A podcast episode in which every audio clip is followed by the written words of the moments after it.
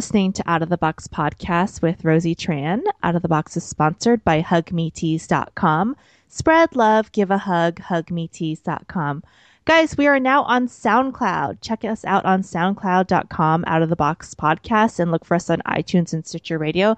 And as always, we love positive comments. Um, I got a couple new positive emails trickling in this week, and I really appreciate them. But what I would love even more is if you could take that positive information and leave it as a comment on iTunes. That helps our numbers, um, and it also helps to push us up on the iTunes suggested list of podcasts. So that makes me very happy. So, um, in lieu of an email, I would absolutely love a um, comment on iTunes. So, I'm excited today um, to have Lisa Betts Lacroix. She's a um, advocate for alternative education and creates content for uncollege.org. How are you, Lisa? I'm good, thanks. Good to be here. Thank you. I hope I didn't mess up your name too badly. my okay. French, my French is enough. not. Um, it's Don't a French worry. last name, right? Yeah, I actually grew up in English speaking Canada, pronouncing it LaCroix. LaCroix. And then decided that that just wasn't going to cut it anymore. So I actually pronounce it correctly. Now it's uh, Lacroix and the Betts part. So I Lacroix. Lacroix. Like, All right. Yeah, it's okay. I had it in my mind, but um, then I was like, okay, French 101, Rosie, focus. no um, so how did you, you, so you homeschool your kids, is that correct? I do. I don't like the word homeschool. I okay. use it. Educate me. A, educate me. no, it's totally fine. I mean, I actually do say homeschool because that's what people understand. It's too long of an explanation to say otherwise. But since you're uh, looking to go deeper than the just general, you know, superficial, um, top level expectation, I don't like the moniker of homeschooling because I think it gives the wrong impression um, so there's regarding this, there's this stereotype, right, that a lot of people that homeschool are like religious nuts, or they're in, you know, I, I've I, I know what you, I know what you're talking about. I've heard a lot of negative connotations with homeschooling, and you know, um, you're saying that's not what I'm doing. You're more um, offering your kids uh, an education system that aligns with your values. Is that more correct? Yes, that that is correct, and it's not necessarily that homeschooling is perceived as negative necessarily, but I think that it's it's a misnomer. It's a bit inaccurate, and it gives the wrong impression. So, one thing that I like to say is that many people I know who independently educate their kids don't stay home a lot, and they're not necessarily recreating school. So, to call it homeschool gives the idea that yes, maybe that uh, that that it's a religious uh, um, community and it's not necessarily, but also that people who do it are sitting at the kitchen table with a math textbook and working on math for 45 minutes and then closing it and now saying, okay, it's time to go to the English textbook.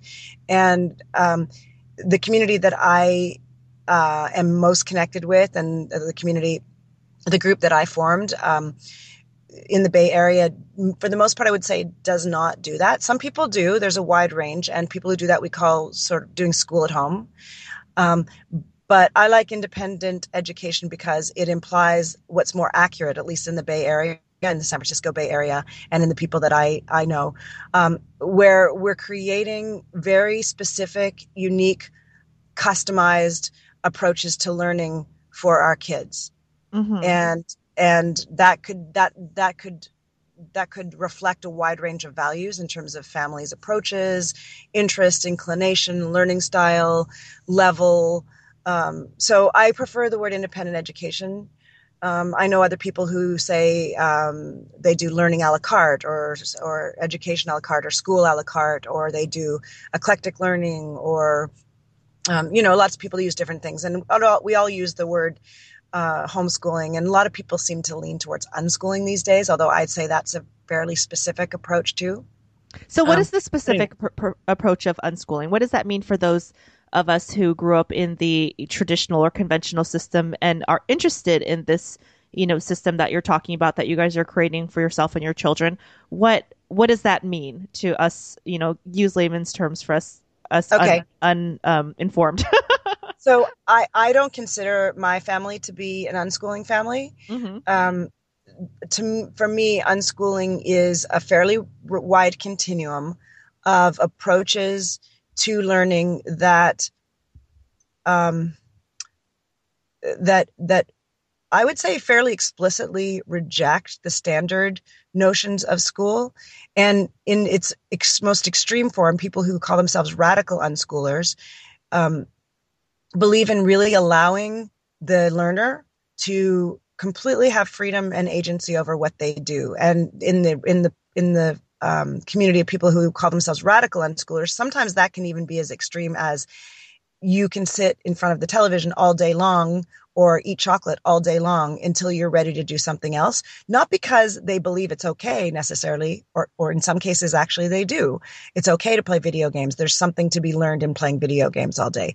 Other people who are radical unschoolers believe that if you give a child the freedom to spend their time the way that they wish that they will come to their own um, their their own understanding of what they're what they're interested that they're not going to sit in, in, front of the television or play video games all day long or that if they do they will be learning something from it. But often um, what happens is uh, a new interest comes about or arises because that's the way that human beings are and and uh, as a result when they do come to their interest it will be completely driven from within and so they'll have a, a, an extreme what what I like to call and what other people use an inner locus of control. Um, will be completely self-directed and motivated rather than somebody else's idea for them. So that's the extreme of radical unschooling. And then there are other people who call themselves unschoolers who uh, are not as extreme, who may just uh, see learning as being following the learner's lead, the child's lead. So if a child becomes interested in things, you see that in uh, ways to to engage in that conversation, to provide resources, to um, strew books around that are related to that topic, so that you you follow the child. Um, I've always said that what I do, I don't consider myself to be an unschooler because I have more. Uh, I, I've I've taken an approach of having more direction and what I call scaffolding with my kids.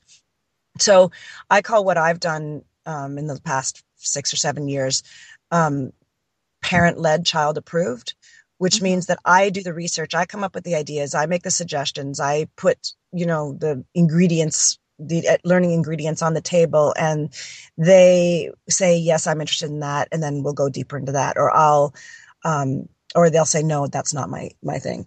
Um, the other thing that i also want to to elaborate on about the difference between what people's perception is of homeschooling um, and what i call independent education is this is not true for all people who independently educate their kids but it's true for some and it's certainly true for me. I actually don't teach my kids anything. So the idea that i'm sitting at the kitchen table teaching my son calculus and it's just not going to happen. I might you know.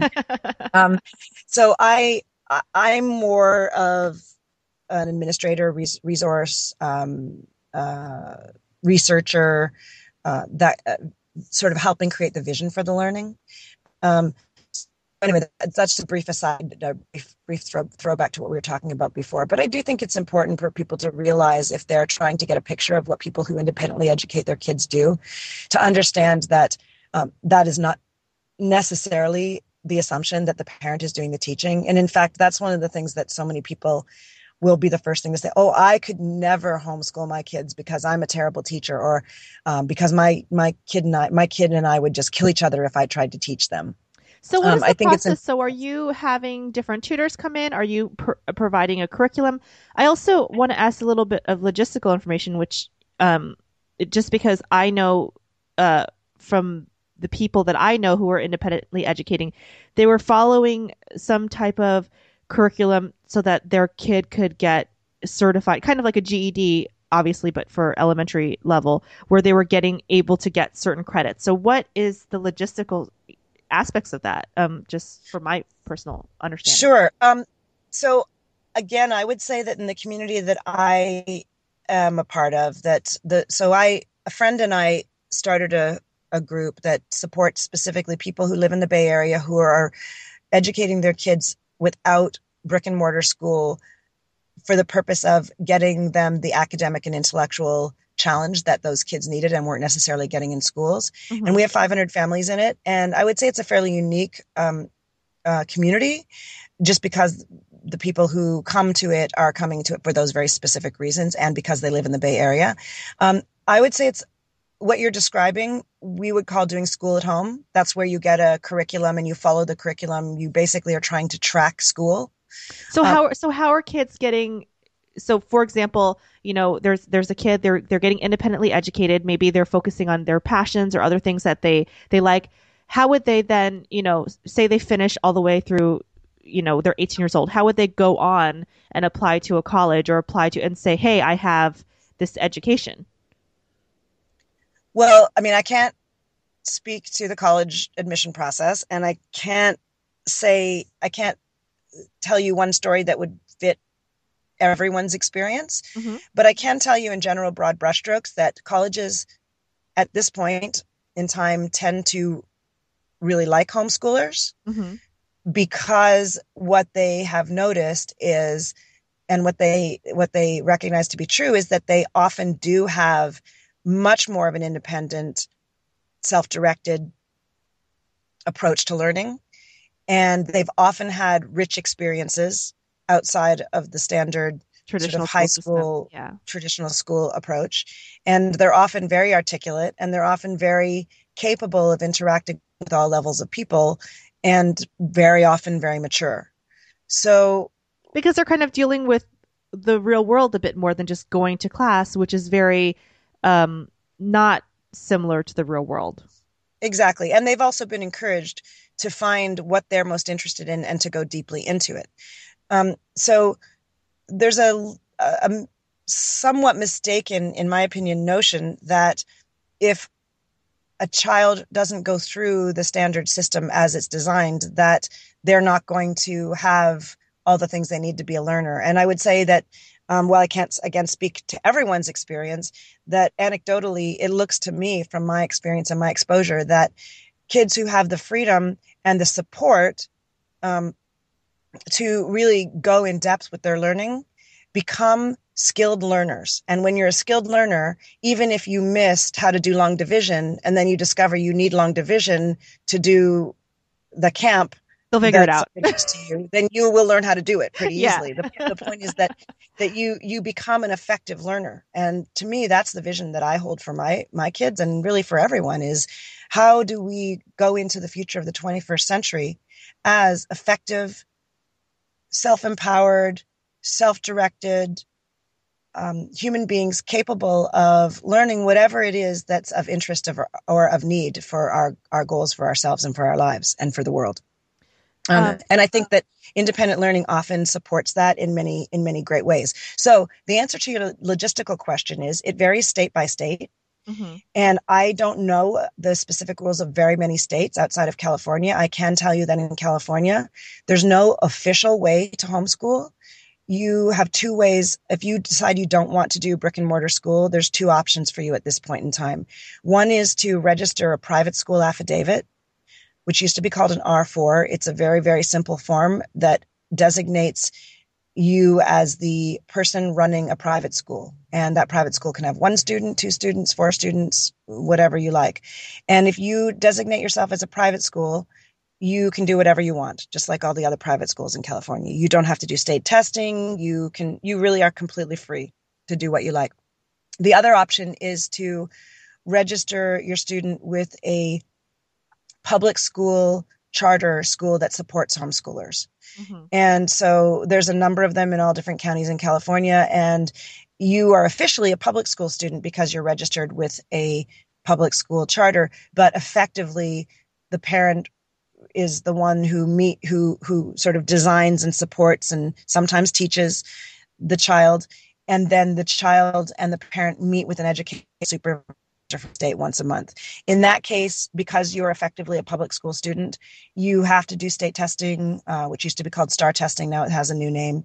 You have to follow certain expectations of the bare minimum of what's required in in public school and again i what i see is that the bare minimum of what's required in public school is much lower than what most of the independent learners i know do so it's really not a problem to sort of show those requirements and then carry on and actual do the do the actual learning. Um, because that's the case, a lot of people will say, "Well, how many people are independently educating their kids in in California or in the US. And I would say because there's no official way to homeschool, it's very, very difficult to know.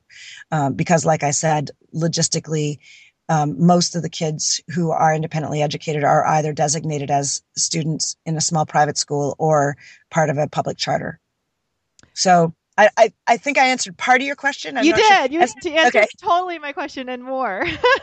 and then the other thing I'd add to your question is uh, the issue of tracking um, and getting what's needed as um, as a learner in the elementary or K twelve system. One thing that I notice is that people so commonly people will say, "Oh, well, how are you going to get your educational needs met? How are you going to make sure your kid has what they need?" And like I said, I already addressed that one issue of the the question of trying to encourage learners, but the other piece is um, that uh, that there's there's um, there's a wide range of, of, of approaches, and not everyone will approach it the same way, but but it's it's definitely possible to um, to to create any kind of similar system to the sim- similar school environment or, uh, or learning or, or, or content, or to go completely far away from it and um, and that that most of the people who do homeschool their kids or take their kids out of school are not the kind of people. This is the comment that's often said. Well, how do you, how does how does our culture protect for people pulling their kids out of school and then just ignoring them? Well, one thing that I can tell you for certain is most people who pull their kids out of school to independently educate them are not the type of people who would be who would be ignoring and, and neglecting their kids. It's a lot easier to leave your kid in school in some ways than it is to pull them out and design something for them. I, I actually have heard that as well. Um, and I'm sure that there are some cases of that happening, but as you're saying, the majority is not the case. That, um, that's generally not the the the yes exactly the type of person, the type of person or the type of personality yeah. that's going to pull their kids out of school. Um, yeah. I want to talk about this because this is, you know, now with the internet, we hear a lot of, you know, self-help gurus and and and personal development people and and pretty big people in that world saying, "Hey, traditional school doesn't work." If anything, the people that were failures in traditional school turned out to be, you know, and they always cite uh, you know, um, the founders of Apple as dropping out of Harvard and and the found, you know, and uh, all these big uh, tech giants and all these people, a lot of them being college dropouts or high school dropouts and just going on their own. Um, do you think the traditional system is uh, failing? I mean, obviously you have your kids in a different situation, but that seems to be the the future is heading seems to be heading towards not going to traditional school. Yeah, I mean, I don't, I guess failing is a fairly strong word. I do believe that the traditional brick and mortar institutionalized education system is not keeping up with the times is not is not adapting quickly enough to what needs to happen and to what is needed for our for our future world. Um, i mean there's there's i've heard jokes constantly from parents that they're just basically mini prisons. You know that's that's what i've i've heard constantly from my friends that have kids that yeah. that, that is basically oh look a new another new prison is being built. And they're talking about the middle school down the corner that has you know no windows and and actually looks like a prison.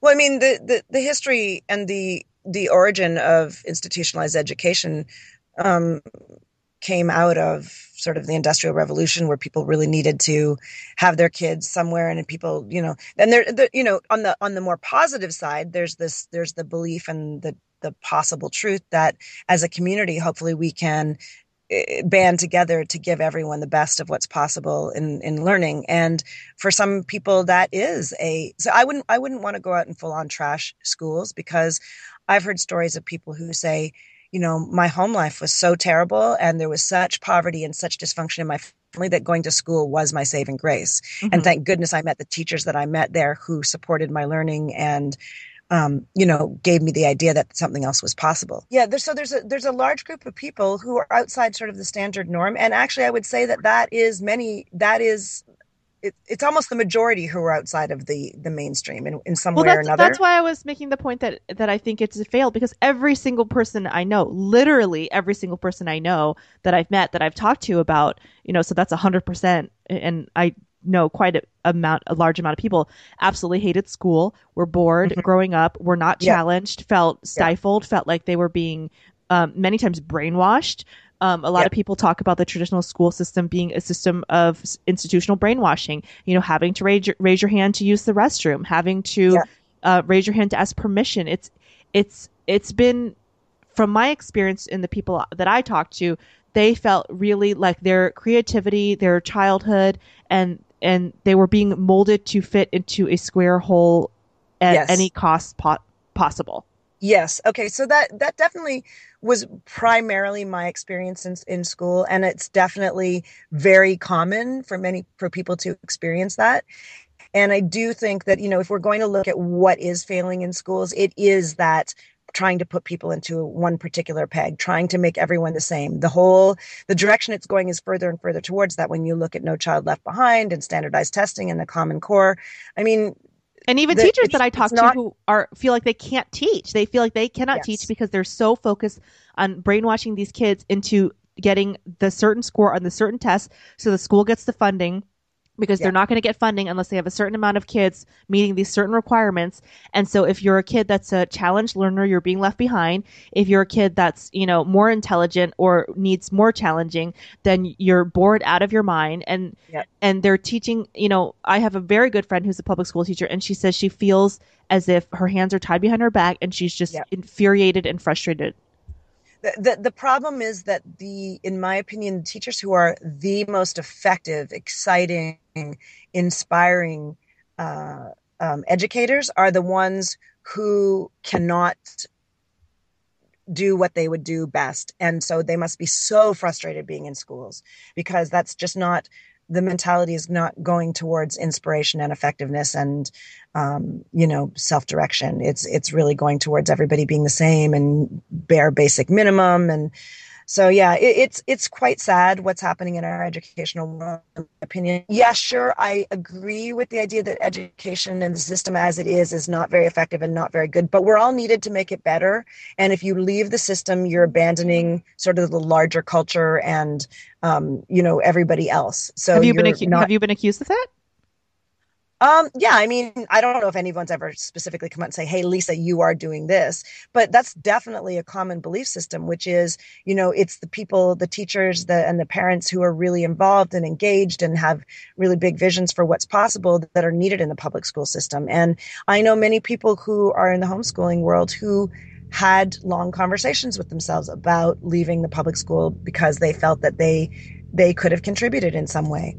Um, I feel personally that it, it's it's very very difficult to change things from within inside the system. And i'm a little bit more of a person who says hey mine and other people's biggest contribution can be from stepping outside making things better creating more challenge and for the purpose of rising up together. I also fully fully support acknowledge honor um, those people who are willing to kind of stay in the system and battle it out. And and there are some amazing teachers amazing people who are, are who are doing that. Um, and i give them you know total props and ma- major kudos they're willing to do that. I just believe that we're all needed. And if uh, a teacher or a family feels that they their hands have just been too tied from within the system and that they need to go outside of the system and create something else that that in the end benefits the institutional education too. Um, because it creates the possibility it, it creates a sense of what else could be going on and it also sets a requirement for the institutions to kind of rise up and really really you know uh, become better. So I, I like I like the concepts that you talked about. Uh, you know about a lot of kids who are independently educated, being you know more mature, having kind of being more well rounded. Because I think that's more in line with um, what society is. I, I know a lot of people were promised this idea of do well in school, be successful in life. And as they grow up, they're noticing that that's not always the case. That if you were the straight A student in traditional school, that you're going to be, you know, successful in your lifetime. And I know a lot of adults who are now going back and, and saying, hey, I, I feel kind of cheated because that's not really what life is about. And the system that you're talking about, that you're creating, and the community you're creating, sounds a little bit more aligned in what kids have to face in reality. Um, yeah, I think I I think that is true. I do think that the idea that we're we spend, you know, 12, 13 years in a situation where all of the people around us are around us because of the same age that we, we all share the same age. We're all within 11 or 12 months of each other in age, and that's the primary thing that connects us. I, I think it's a, a, a, bit odd, a, a bit manufactured. Um, because in real life, you're dealing with people of all ages, all sizes, all ethnicities, all you know, every single right, unless you're living exactly, in a shell. So. Exactly. And and the thing is, even if you say, well, we do that because it makes most sense for learning, well, guess what? It really doesn't make for learning. Uh, there's such a wide variety of people's abilities, and it's not even necessarily you know standard for one person. So that makes school situations where everyone's in one class really, really difficult because you know one child could be two or three or five or six years ahead of the standard English curriculum. That same maybe a year or two behind in math or you know a, a, variety of other things or social you know skills or pe or whatever so to try to say everyone is the same and at the same level uh, because of the same age it just it just doesn't really make any sense and and i do think that what you're alluding to and what i think i mentioned before is true is that if you're outside of the traditional education you're you're our kids are interacting with so many more adults than most kids get exposure to every single day. So many more people in the community. They're out doing things, um, um, you know, with with all ages of kids. So they get used to, um, you know, being kind to the younger children, supporting them, helping them. Um, they get used to uh, people being um, different from them in so many different ways. And I, I think it not only creates an opportunity for people to find their own course educationally, but it also creates kids who are so much more tolerant of people who are different from them. The kids that I know who are independently educated, they just do not think in terms of cliques or in terms of, you know, finding a way to survive socially or, you know, dissing because they're younger or older or different or, you know, or it's just it's just such um, such a different kind of cultural feel socially um, for the kids that aren't in typical schools. Now, I haven't been in a typical school for a really long time, um, but I do know some kids, and I do pass with some kids who are in school, and many of them are amazing human beings. But I definitely see more of a pattern anecdotally towards a sort of in-group, out-group. Um, cliques and uh, bullying and things like that. Clicks. yeah. I hear about bullying. I don't know any kids who are personally, but um, there are a lot of people who come to our group who have exceptionally bright kids, and they will they have said, "Wow, my kid was so bullied in school, not only by sometimes the kids, but also sometimes by the teachers because they just didn't know how to handle that." They, their sort of out of the boxness wasn't necessarily appreciated or, or welcomed. So yeah, I, and and that like that kind of goes in alignment with what I talked about because um, you know you're saying that kids are at all different levels of development, not just one level for 11 year olds and 11 year olds, right? You know, it maybe an 11 year old would be at a 13 year old's level for one thing and a 10 year old's level for another thing. But, you know, the only way in the traditional system to elevate that is by skipping a grade. And I, I remember several kids growing up in my personal experience that were skipped to higher grades because of their intelligence level. And there was a level of jealousy and they were extremely picked on. Exactly exactly and that that's not uncommon and what you said just a second ago about the fact that some kids might be a couple of years higher or lower than other than their grade range i would say that that's in many ways more common than not if you look at ability. Now you may be per per subject or per just, developmental per, whatever right yeah. Yes exactly. And just that fact that if you take a kid's ability and you really give them the ability to go fully at their own speed in any given subject area, my guess is you're going to see all over the map in terms of ability. You know, sure, there'll be some kids who are who are given the their ability to operate full potential, which schools do not do, in my opinion, or, or very rarely do for very few people. Um, you will see some people who end up sort of racing ahead in all subjects evenly. But that's going to be very uncommon. What's likely to be more common is you'll see um, an any given kid racing ahead in particular subjects, maybe you know not even not not racing as much forward in a different subject. Even that could change over time. A kid who's passionately involved in and you know really interested in in, econ, in economics might race ahead and really engage in that and get really deeply involved in it. And at a certain point later, maybe they're just totally passionate about math and then start to, you know, have that one race ahead. So I, I think that asynchrony, which is what we call it, is both the asynchrony meaning you have different abilities at different levels and they're not necessarily matched. You might have, you know, or six years of, of difference between your ability in one subject versus another. We call that asynchrony. Um, and I'd say that's more common than not for most people, especially if you let them let them really operate which they're they're so what about kids in high school? You know, there's there's kind of a, jo- a joke that a lot of parents have made um, that have kids in high school who ask, you know, their kids come to them and ask them for tutoring or ask them for help.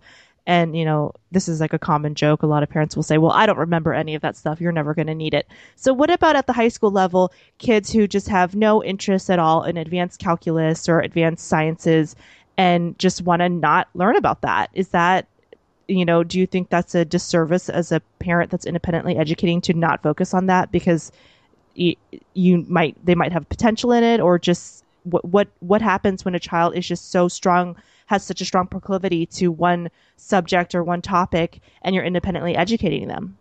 Oh my gosh, that's such a mm, that's a really hard question to answer because um did I, I don't, I don't something loaded? no, I just don't have personal experience with it. So I have a 16 year old and I have a 10 year old.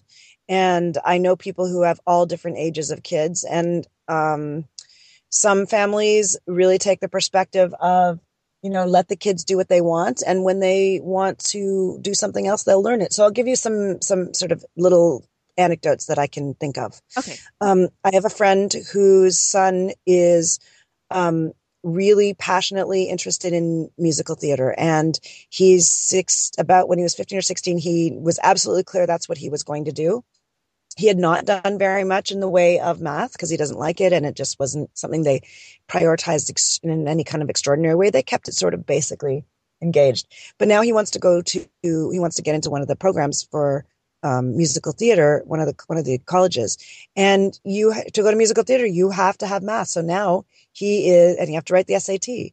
So now he, of his own volition, is taking on becoming a really strong person in math because he has to to go to study musical theater, and um, so that's one way it can happen. A kid gets uh, passionate about something, and then they need to they are willing to jump through the hoops they need to to get to that to that goal, and then they take on what they need.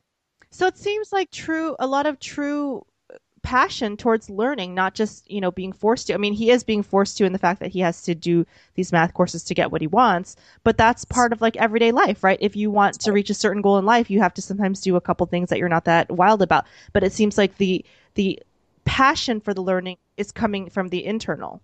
Yes, it's and it's a means to an end that's motivated um, by his desire and his passion for what he loves. Um, that said, again, another thing I would offer is I, that I don't have sort of really broad universal experience because I do run the group that I run is uh, attracts people who are looking for often for more advanced um, offerings for their kids than they were getting in school. And I would say there's a pretty large percentage of high ability math kids mm-hmm. in our group. So in fact, they end up getting more uh, what they would have needed that they wouldn't get in school in terms of that kind of thing. So, um, so I, I, I I'm trying to project forward with my daughter. My daughter is, um, not likely to be oriented that way. And the way that I approach things with her is I do require stuff of her because, um, I don't want to close any doors not even so much in terms of somebody else's acceptance of her, but I don't want to close any doors in terms of her ability to see herself as someone who is interested in good at um, something like math. Mm-hmm. Um, so I do play the parent card in some cases, and especially she's 10. But as my son's gotten older, for example, I'm much more likely to really dig into what he's interested in to support what he wants and to be more willing to say okay well we don't need to worry so much about that. I mean he's he's a pretty um, general um, well-rounded person and he also is pretty um, willing to take my opinion and to respect my perspective. So if i say to him you know i really think it would be good this year to work on your your writing output he he'll think about it and he'll say hmm, yeah i think you're right. I think that's a good idea. Um, usually there's the reason why is because we have we have respectful collaborative kind of relationship. And and i think that that's one of the foundations that's really important and possible when you're working with one or two or three kids. You have the time to say hey what's going to be right for you? Let's explore it. Whereas if you're trying to manage 20 kids or 25 kids or 30 kids who how could they ever really have very much of a relationship with someone who's really going to say, is this necessary for you? Is this important for you? Is this the right decision for you? If not, how can we find an alternative?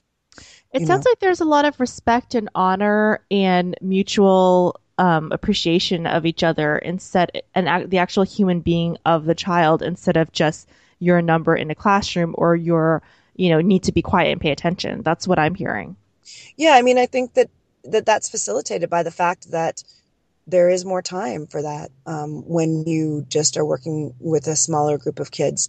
And it's not just necessarily even me with my own kids. I feel like there's a number of kids in my community who I helped raise because we've been doing this together. We create classes. I've, you know, organized things and in some cases even taught or run groups. Um, like, for example, I ran a creative problem solving group um, with uh, six, uh, five or six kids for a number of years, and so you know we also develop relationships with each with each other's kids. But it's still a small enough group where you're actually able to think about the individual person and what they are and who they need. And I and I think you just hit on something which is really true, which is that allows for an environment and a relationship that's based on respect for the individual that is the learner, and um, yeah, I think that's really important. And I definitely think that that's uh, the case. That's what I have with my son. Um, you know, even though he's 16 and he's, you know, in a process where he's figuring out what's right for him and he's, you know, I, I think that our relationship is based on um, respect and he knows that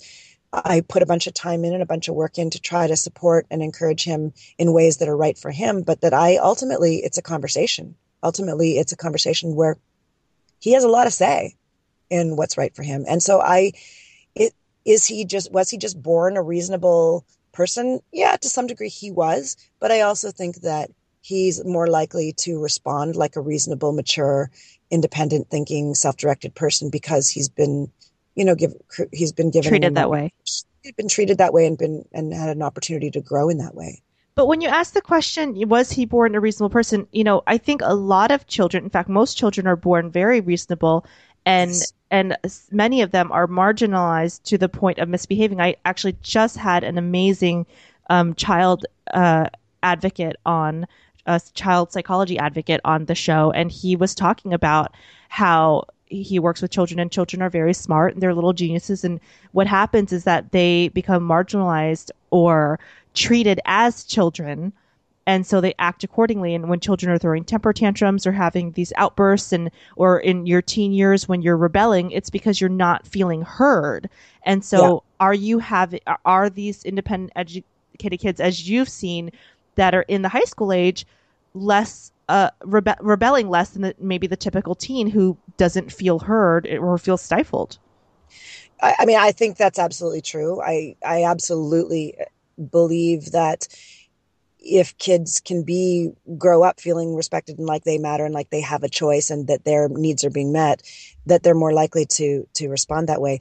I mean i guess the the thing that weighs on my mind constantly and it does a little bit go back to that question of leaving the public school system is how to how to make this scalable you know? And I, to some degree i have some sort of broad brush answers in my own head that have to do with community. Um, but but as you're even saying that part of my brain is going to yeah but what about all those other kids who don't have the environment you know i still do have that that kind of inner conflict for the the many many kids who are in that situation where they don't have um, I don't know. My heart just breaks a little bit for what you're describing. The, well, the numbers of kids you that are in situations. By creating the environment that you've created, you're actually encouraging more parents, and by you know me spreading the word about it, we're encouraging more parents to look at that. Because I, I do believe that most parents, obviously, there are some parents who, you know, um, have children. Maybe they feel they didn't have the choice, or they are not the best parents. But I believe that most parents do want the best for their kids, and they think that they're doing what's best for their kids because maybe it's what they had done to them or what the way they were raised.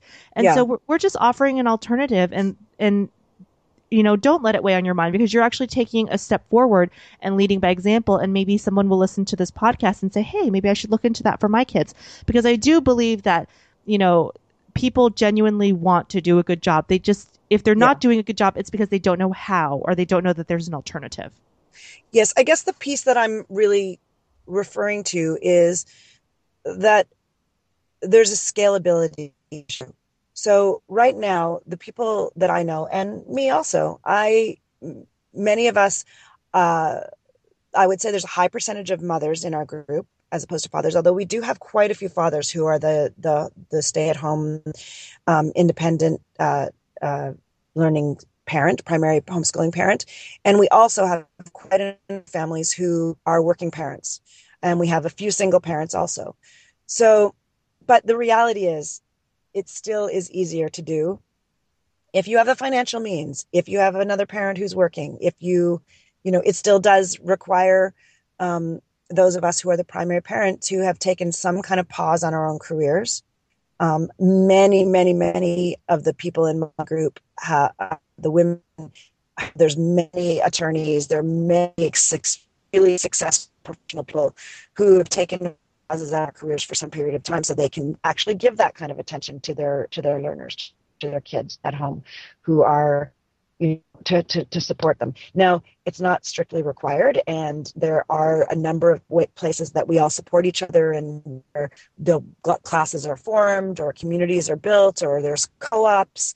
And like I say, it is possible for people to also work and and have their kids learning um, at home or out in the world. But it's harder, and it's not 100% scalable. And so, I guess what I'm referring to is the query in my own mind of how to spread some of this some of the thinking that we're doing and some of the exploring that we're doing maybe even into schools or or having schools uh, morph more towards what we're doing. So so i guess i'm sort of agreeing with what you're saying is that by doing it yes we're creating alternatives but we're kind of not at the epitome of success yet. You know in order to be at the epitome of success it needs to be more scalable and more community oriented and i and i do think if somehow we were to able to create learning um, learning sort of centers that were mixed age that were you know uh, alternated and scaled to the ability and the interests of the learners that had people coming in from outside outside world um, as mentors that we have a mentoring mentoring kind of culture that um, that we have a la carte choices in terms of um, to learn this and this, but not that for right now. I, I, don't I don't exactly know what the details are, but I think there's some marrying of sort of the t- traditional collectivity of a school situation with the independence and um,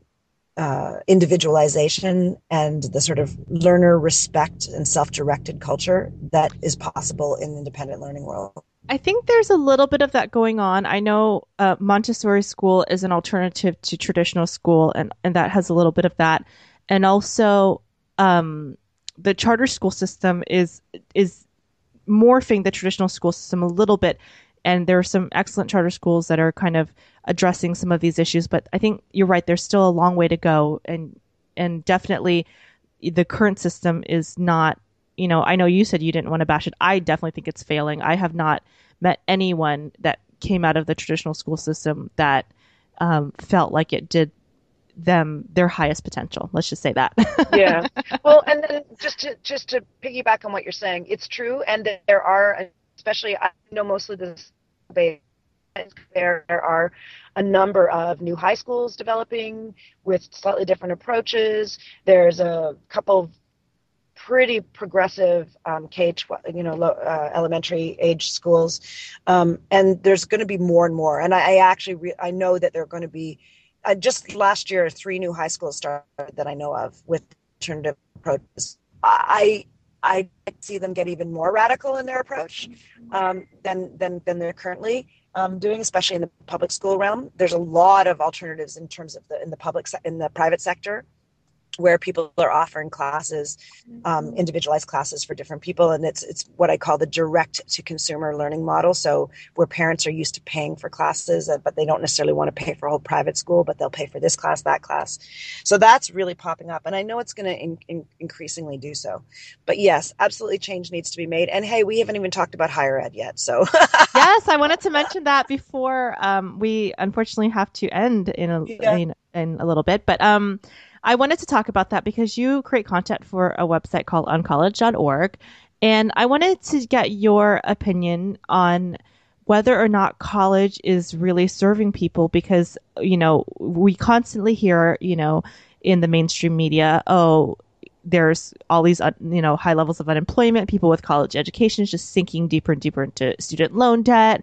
And, you know, then there's institutions that are popping up online that are teaching in you know the the skills that people need to you know my husband is actually studying at one of these independent institutions right now um, to get information. He's in the IT industry and he instead of going back and paying a four year college to get um, he is an engineer and switched into the IT field. And instead of going back to a four year college to get his computer science degree he's just taking these online courses on you know um, different IT classes and, and programming and other things. And he's been able to, you know, get a job and network and do other things that you would traditionally need to do at a four year college. So, what, you know, is the higher education system also kind of disappearing or falling behind?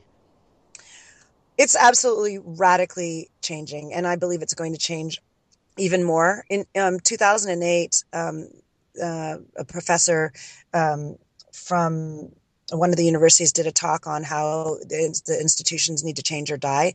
And I saw that in 2008 and felt absolutely 100% so on board, so true. And what I've seen is the speed to which of which um, people are realizing that it is a crumbling tower um, is has been so much fast it's happened so much more quickly than I really mm-hmm. expected it to. And I mean, we have very little time, but yes, the amount of student debt, student debt's unforgivable. It's at $3 trillion right now. People are going to their senior citizen ages with college debt. Um, there's not, there's not any certainty that people will be able to get jobs that will pay for their debt. Um, that doesn't even address efficacy. So all of this to say in such a brief amount of time that the university systems have to change. They will change. They can, Peter Thiel says it's a bubble. It absolutely is a bubble. We cannot sustain the amount of cost. It costs $60,000 to go to Stanford now. And you can get student aid if you make, uh, if your family makes under 100,000. But if you make over 100,000, I think it's very difficult to get very much, um, very much aid that's not merit aid. And so, I mean, this is just, it can't go on like that. You know, that again, it doesn't even address can we be learning more effectively?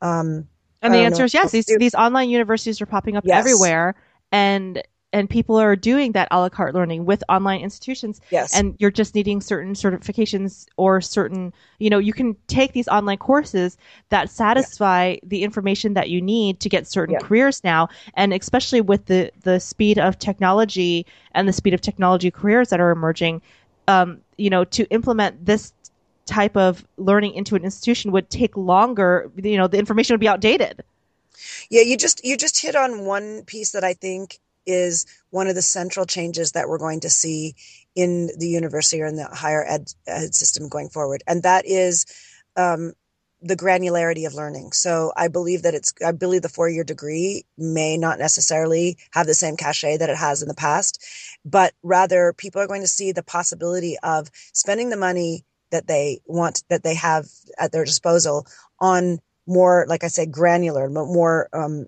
smaller smaller pieces. So so the chunks are going to become smaller. It's going to be a content uh, uh, uh, offering or a particular program or a particular class or a particular concept that people would be paying to learn or a particular skill set rather than this big part and parcel $60000 four year um, you know, no, 60,000, what, $250,000 four year Ivy League degree or something. Um, I, I think that's one of the huge changes. I also believe that one of the holy grails of the higher ed system that's ripe for disruption is the credentialing system. And that refers to how people perceive um, another person's worth or ability and it used to be that if you had a degree from harvard okay that was that was what that was the highest thing you could have in terms of your um, your signal to the world.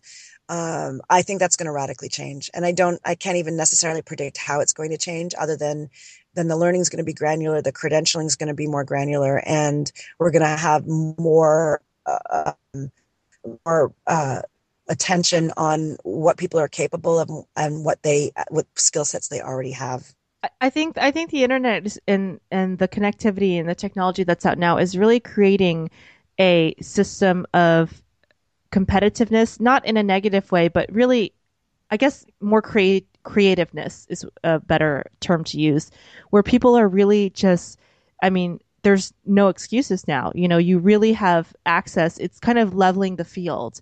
Whereas before, you had to have money, you know, to maybe go to a higher institution or go to an Ivy League school, or you had to ha- know someone.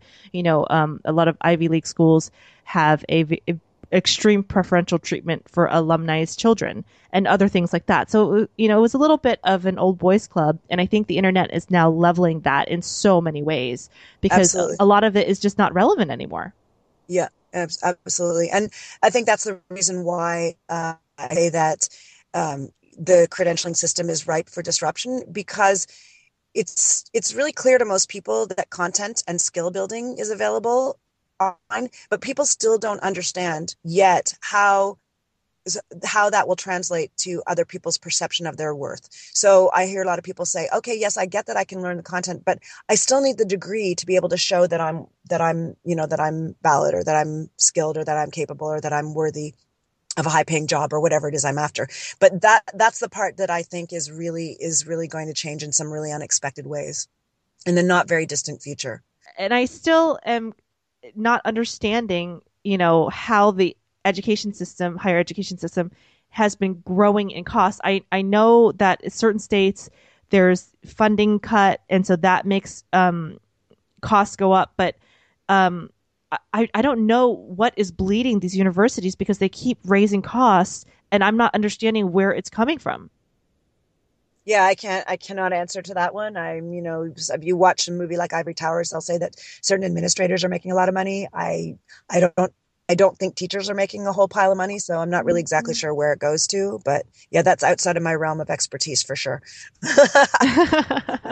so what would you? Uh-huh. So what? So what? Um, what do you suggest for for students who are you know freshly 18 and looking for um, maybe an alternative to traditional higher ed? Um, well, I think the most important thing is to think about what is what is specifically unique to you, what it is that you want to mentor or a community of people to build your network of supporters to have a mentor or like i say mm-hmm. other people that you work with or you learn with um, to ha- start having the conversation about what is it that you need just just like people do in their adult lives mm-hmm. sorry my my I'm obviously people are trying to reach me. Sorry for all the beeping. Um, so so I'd say that to have a community of people and support network is super super important. And then to really just open your mind up as to what's possible because really truly anything is possible. There's so much to be learned from traveling. There's so many programs up there. You mentioned uncollege uncollege has a gap program that i is really interesting. There's alternative universities like Watson University in in Colorado that are offering um, like support for kids who really want to make a difference and change the world. There's something called the Millennial Train Project, which gives kids the opportunity to um, do uh, sort of an on train learning short this is a short one uh, going across um, across the states to learn. There Blake Boles has um, a program for 15 to 18 year olds that's three independent learning program for self-directed learners where they take on challenges every day as a community. There's th- for 30 30 kids that's coming up.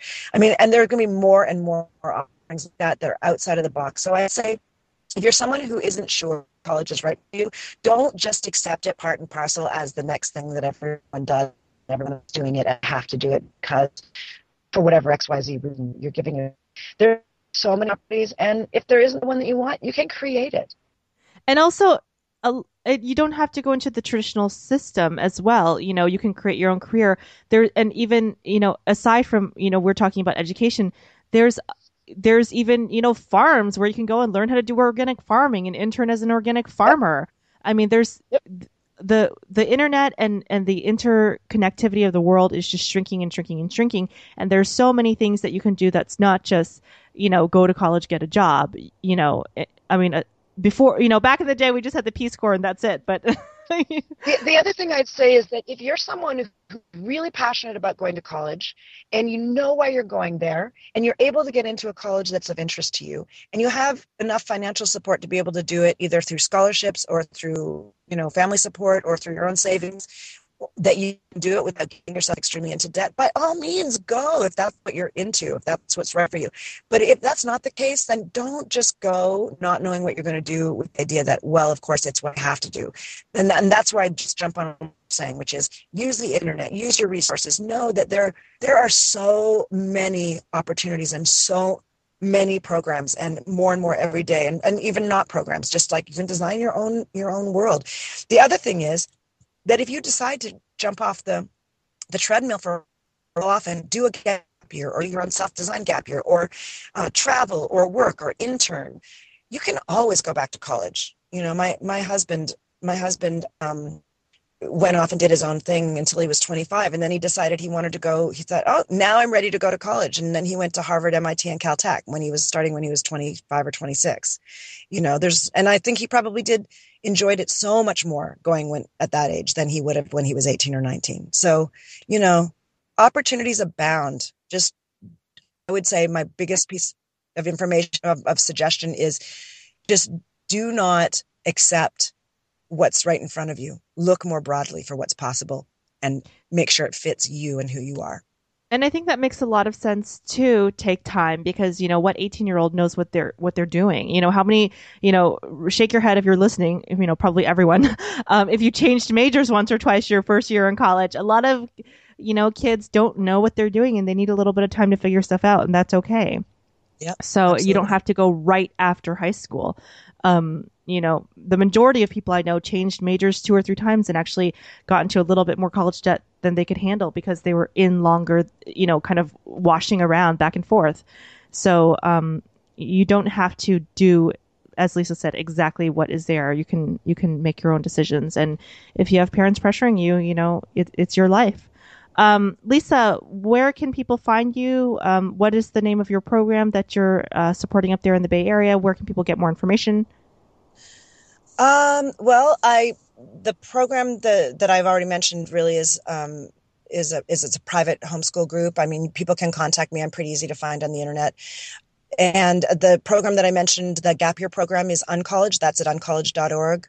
Um, then the other programs I mentioned are also pretty easy to find. Watson, I'm also sponsoring uh, uh, suggesting person for, for, for Watson. They're a pretty interesting college to look at too. I think they're uh, just search on Watson University, and then you know I'm I'm working right now on slowly on a book on meta learning because meta learning is the thing that I believe is necessary for all people going forward, and that is how do we learn the skills um, that are needed. Uh, to be learners going forward in the world because we're constantly going to be learning. So I'm always interested in hearing from people around the content, con- concept of meta learning if people have projects or things they're working on related to to being um, a, a meta learner. Um, we didn't really talk about the details of that, but um, definitely interested in hearing that, hearing about that. So my website is lisabl.com. Um, it's actually down right now, but I hope to have it back up pretty soon. And I usually post the things that I'm working on there. Okay, perfect. So, guys, check her out and get some more information on alternative education at uncollege.org. Um, guys, please go on iTunes, itunes.com slash out of the box podcast and subscribe. Subscribers really help us a lot and push our numbers up and make uh, more people find out about the podcast. And always, as always, we're on outoftheboxpodcast.com and you can click on the donate button. We are now accepting Litecoins and Bitcoins and all alternative currency. And on SoundCloud, please visit our sponsor, hugmetease.com. Spread love, give a hug, hugmetease.com. This has been Out of the Box Podcast with Rosie Tran.